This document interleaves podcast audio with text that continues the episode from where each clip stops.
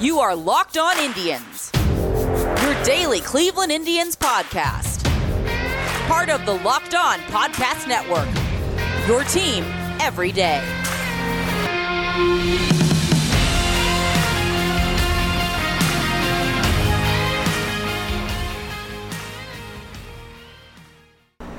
Hello, everyone, and welcome to Locked On Indians. I'm your host, Jeff Ellis, and I know if you are like me, no matter what candidate uh, you voted for, you are just happy the robocalls are over, right? So I just messed with the volume a bit. I'm hoping that's going to be a little bit better. I'm a little bit nervous about how high it was going. Uh, this volume change and this entire show is brought to you by Built Bar. It is what I had for lunch today instead of breakfast, but it is something I eat every day. Go check out Built Bar for yourself.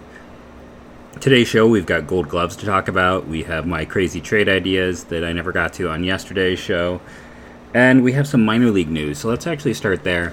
Baseball America reported that they are making, somehow making things even worse for minor league owners. If you recall, minor league owners said they were going to fight the changes last November because it was very clear that MLB was going to uh, they're getting in all this trouble for basically not paying minor leaguers even minimum wage. So their way to get around it was to have less minor leaguers and to kind of fold some teams in and minor league baseball. And it, it looked like there was going to be a standoff. The contract was up, I believe, between them, and there was going to be a big standoff. There was going to be a fight, and because uh, Major League Baseball doesn't want uh, more minor league teams to help build connections between local communities and major league squads.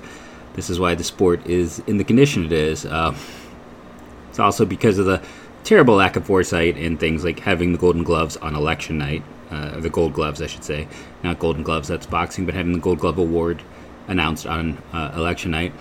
Baseball continually shows its uh, lack of awareness, but cutting minor league teams came up last year.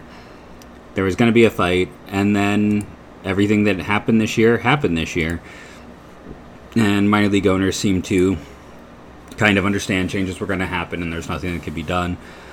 Well, a new rule is being pushed by the MLB that they want to alter travel regulations and start times. That all games must start at 4 p.m. local time or earlier, unless the teams plan. Uh, the two teams playing the game both have to travel no more than 150 miles by bus or 550 miles by plane for the next day's game.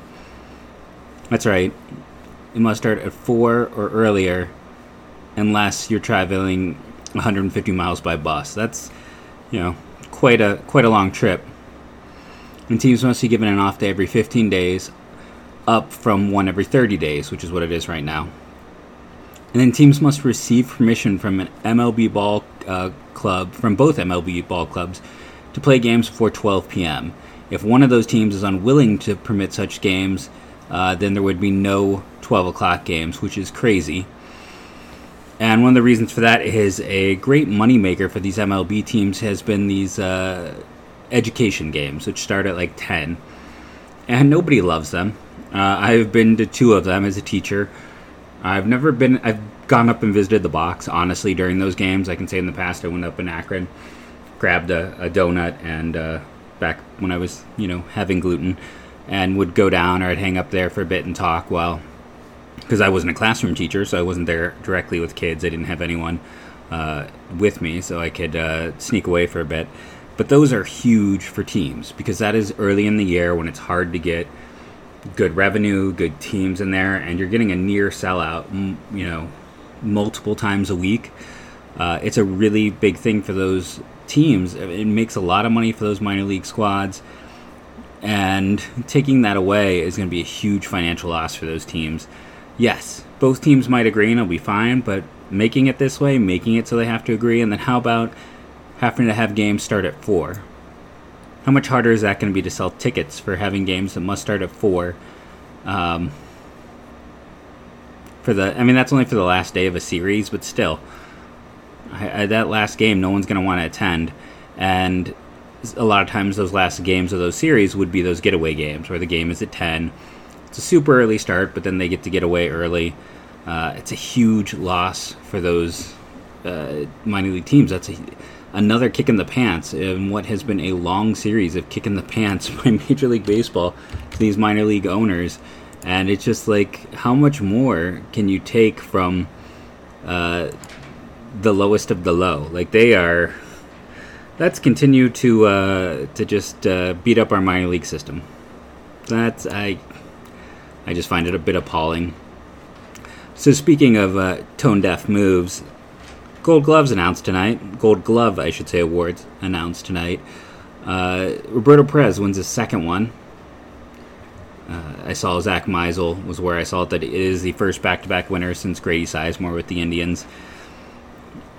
How far Perez has come, and that's also why they uh, kept him. That is why he is there, and they picked up his option you know, he is such an elite defender. There's going to be uh, value for him if they keep him, or there is value in him just based at his contract with his defensive ability.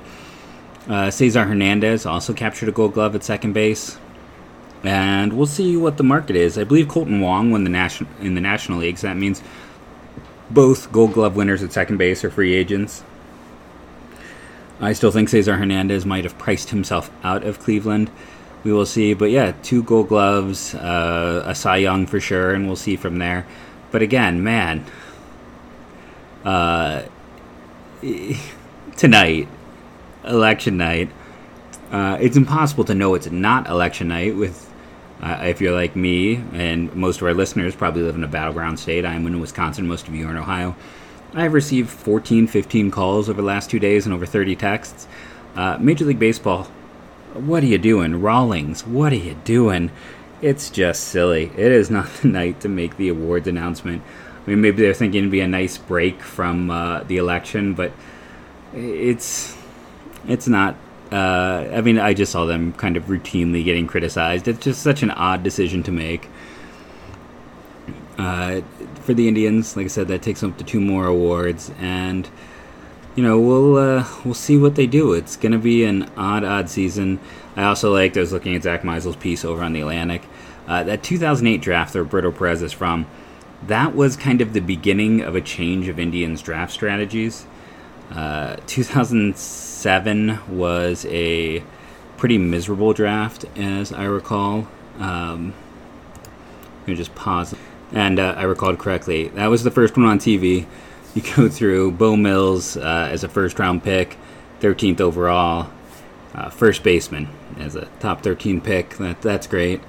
Uh, T.J. McFarland, hey, at least he's pitched 140 games in the majors, but he was a Rule Five loss by the Indians as a high school kid out of uh, uh, Amos Alonzo Stagg High School in Illinois, the rare Illinois prep pitcher. Jonathan Holt, I had completely forgotten about the University of Tampa. Beau Greenwell, I had forgotten about him. I remember when I was kind of high on him as a high school outfielder. They couldn't sign Cole St. Clair in the seventh round. Mark Thompson, Adam White, Heath Taylor. That's okay if you don't remember them. I had forgotten that grouping as well. And they were all low bonus guys. Matt Hague in the 11th round. He did make it to the majors. Uh, did not sign, though, with the Indians. Garrison Campfield, uh, $100,000 bonus in the 12th round. Chris Jones, left hand pitcher out of Gaither High School, $350,000 bonus. That's pretty significant for then. I had forgotten about Joey Mahalik, but he was another one where people were really high on him for a time. He was a 32nd round pick who got six figures. Uh, Bryce Brentz uh, would go on to be a higher pick as, I believe, an outfielder. He's listed as a, a right handed pitcher for the Indians who they failed to sign in the 30th round out of uh, Knoxville, Tennessee. Other guys in that class, Josh Judy made it to the ma- majors in 2007. We haven't even talked 2008, which was you know the one I was talking about. But man, uh, Cole St. Clair did get drafted by the Dodgers in the seventh round the next year, so no improvement in draft position. Matt Hague would 11th round pick by the Indians. The next year he's a ninth round pick. Again, at least he got to the bigs. Chris Jones never got to the majors, but I, I do have some memories of him. Uh, interesting that he was lifted, listed as drafted out of Gaither High School in Tampa, Florida in 2007. He was a 40th round pick in 2006 out of uh, Redan High School in Stone Mountain, Georgia. I don't know how that works, that he was drafted out of, unless he missed the entire year. I'm not sure. Interesting case. Maybe some of the, one of those guys will have to revisit. But he was a. I mean, they gave him a lot of money. Joey Mahalik was had a big fast. I just remember. He he was one of those guys who was a helium prospect. Uh, never quite came together for him. And oh, I closed it out on Brentz before I could confirm that he was an outfielder, right? Yeah, uh, Ball State maybe, uh, Middle Tennessee, first round pick, 36 overall. Yeah, and he was a small school. And he ended up being an outfielder. So that was that's one of the worst drafts in the history of the Cleveland Indians. Honestly, that 2007, 2008 is the Lonnie Chisenhall, Cord Phelps, Zach Putnam, Matt Langwell, Carlos Moncrief, T.J. House, and Roberto Perez. And if you recall, um, House, uh, Bryce Stowell, and a blanket on who the third player was. They're only able to sign because they uh, they traded away Paul Byrd in his contract and used that money to the draft. It was an interesting draft class in general. Uh, Chisenhall again. The, what stood out for me is that Chisenhall was a complete departure as this uh, draft eligible sophomore who'd been kicked off of the South Carolina team for stealing. Uh, you might have forgotten that story, but he had stolen uh, someone in his dorm's computer. Uh, interesting, you know, little tidbit for a guy who definitely uh, did not have a reputation for such things. Uh, with you know, going on from there. But yeah, that's that's where it started for that uh, with Chisenhall. And before we really dig into this draft, let's take a second and give our some time to our sponsor, BuiltBar.com.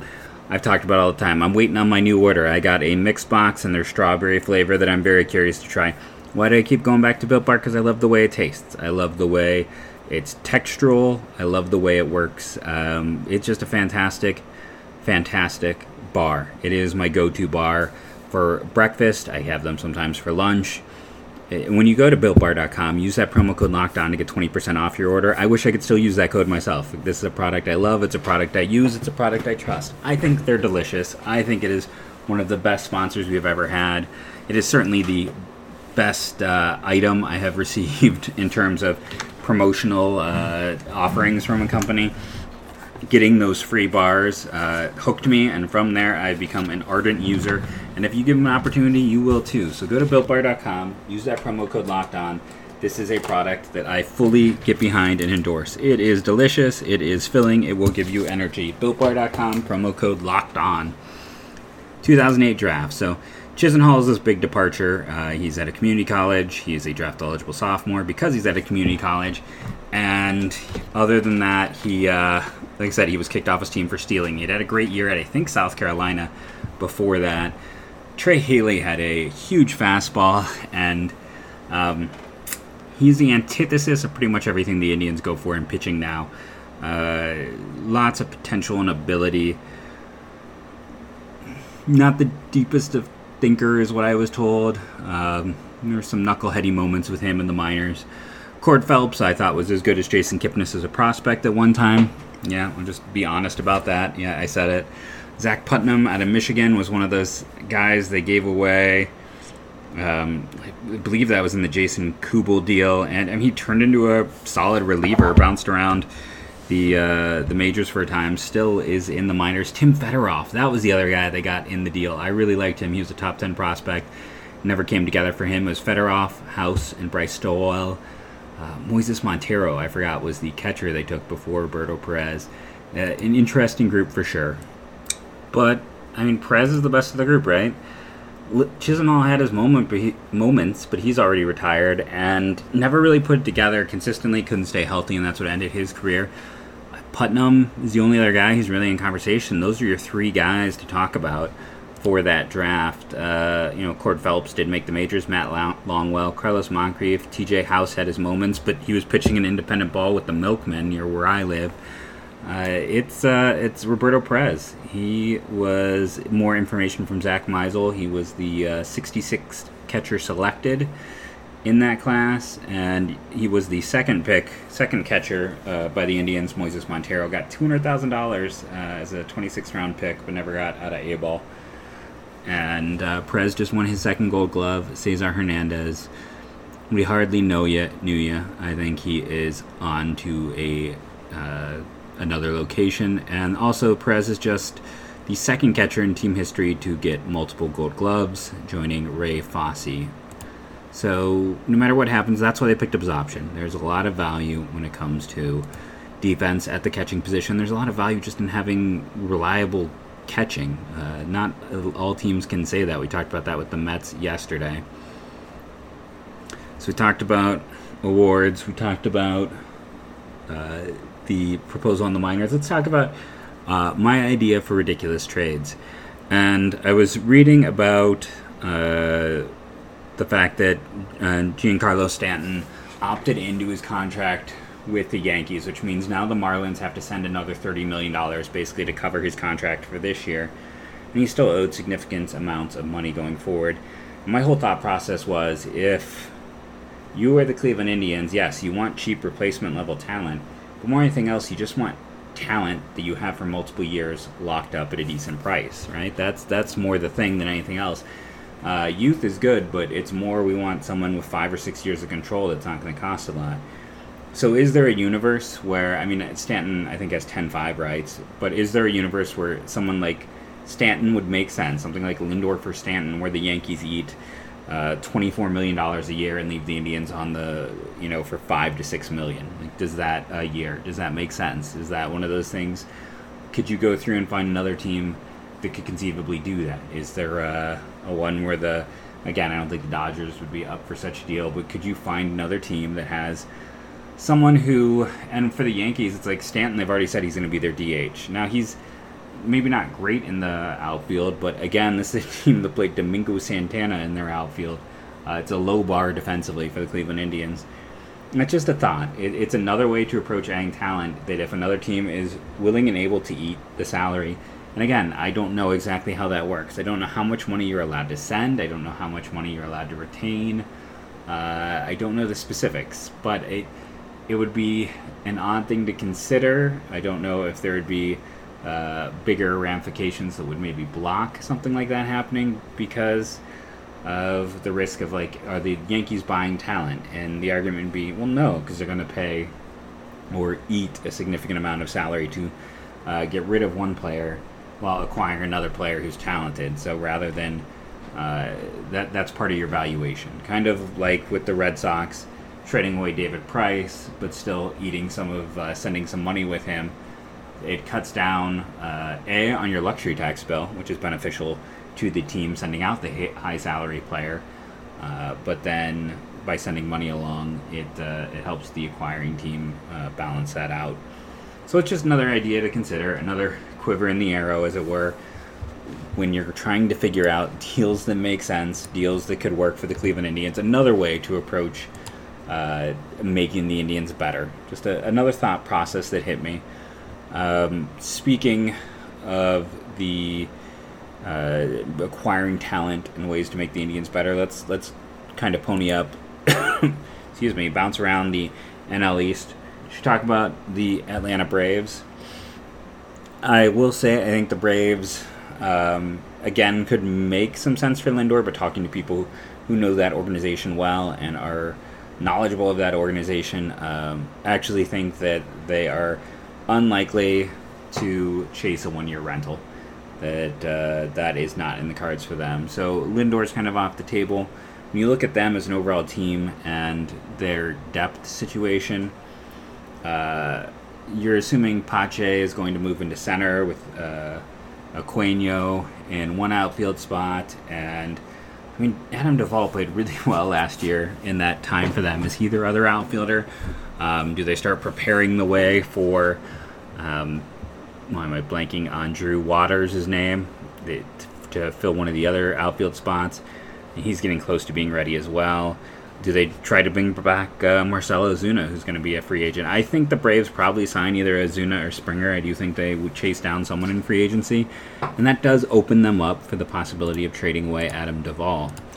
Of course, if there is a DH in the National League, that could change that whole uh, proposition for the uh, Atlanta Braves. I feel like I'm doing the uh and ums a lot more today. Uh, I apologize. My brain is just not all uh, firing on the correct cylinders, I guess. But Duvall had a nice rebound year. He's had the back and forth throughout his career, so much so that he was basically given away by the Reds in the 2018 season.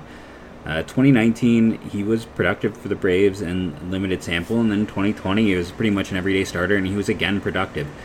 2017, he was just a hair below league average. 2016 a hair above, and 2015 he was uh, quite strong. So he has, I mean, over the course of his career, he's been about league average. Defensively, he's not good at all, but he's been uh, about league average. And more than anything else, he just has not had those opportunities really in extended looks to, to show it outside of three seasons in there, two seasons in there, and he's he makes let's see, he's gonna make I think he made 3.25 million this year.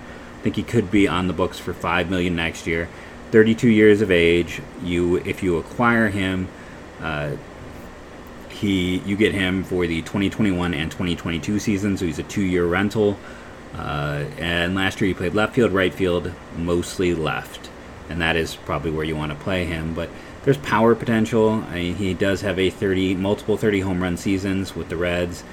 This past year, he had 16 home runs in 57 games. I mean, that's that's a good amount of home runs.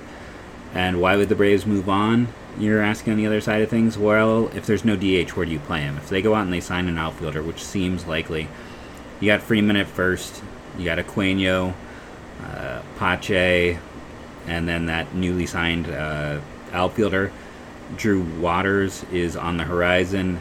And with him having two years of control and not being the best defender, he's easy to consider moving. We didn't even talk about the fact they're also still paying Ender Inciarte as well in that outfield. So, what would make the, uh, the what would the Braves look for? Uh, pitching. It's kind of crazy because for the longest time, I mean, that was what they were known for was their really good crop of minor league pitchers, but it hasn't worked out for them. I, I, that's just the honest to goodness truth. That young set of arms, Sean Newcomb got moved to the pen.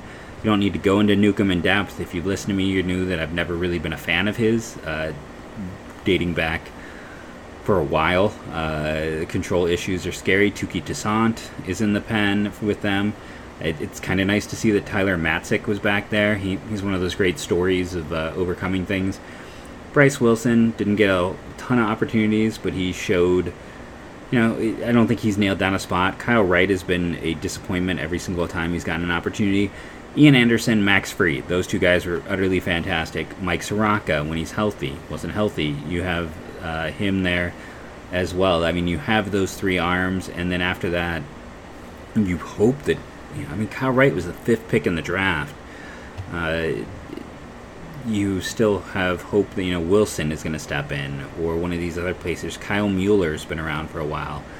Uh, I think that Cole Hamels, his contract was a one-year contract, right? They went out and gave him that money, and now he's uh, not going to be there for them this next season. I could be wrong in that. Time for a quick uh, correction check. I was correct in that uh, memory. Braves are an interesting team. Uh, Travis d'Arnaud had a great season. He's going to be a free agent after 2021. Freddie Freeman's going to be a free agent after 2021. Don't worry about the Braves too much because Ozzie Albies and Ronald Acuña Jr. have two of the most team friendly contracts in all of baseball. I am, in general, curious to see what they're going to do with their pitching staff. We don't know when Mike Soroka is going to be ready to go. They have a lot of money and some pieces in their pen. I mean, they've got uh, like over probably close to 25 million in just relief arms.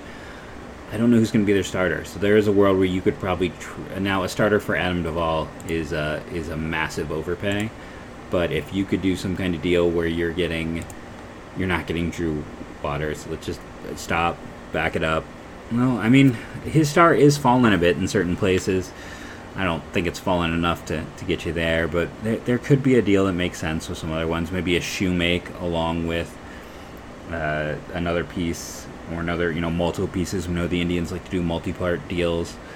But uh, yeah, I think there could be a trade, especially post free agency with the Braves. They already have a large amount of outfielders to begin with, and they are likely to try to upgrade that position as well. Um, again, even if the DH position returns, uh, they may not want to have Duvall in that role because uh, he has been inconsistent, and they're giving a lot of money to outfielders uh, in general next year. Uh, Ender Inciarte is going to be no better than their fourth outfielder, and they're going to pay him nine million dollars to do that. Um, there might even be a case where you can get uh, the Braves to pick up the majority of Inciarte's NCRT's contract and get him along with Duvall. Now I don't know if there's a whole lot of value left in Inciarte, but again, that's just them picking up you know, eight million dollars of the nine million owed uh, type of deal to also take him off their hands. But yeah, the Braves are a team to pay attention to. So the Braves and the Mets both make sense. We'll continue to talk about some deals that could work, make sense. I thought it was going to struggle, and here we are at 25 minutes. All these shows have been running incredibly long, so I apologize for that. Let's make it quick and sweet here at the end. I have been Jeff Ellis. This has been the Locked On Indians podcast. You can follow me on Twitter at JeffMLBDraft. And as always, go Tribe.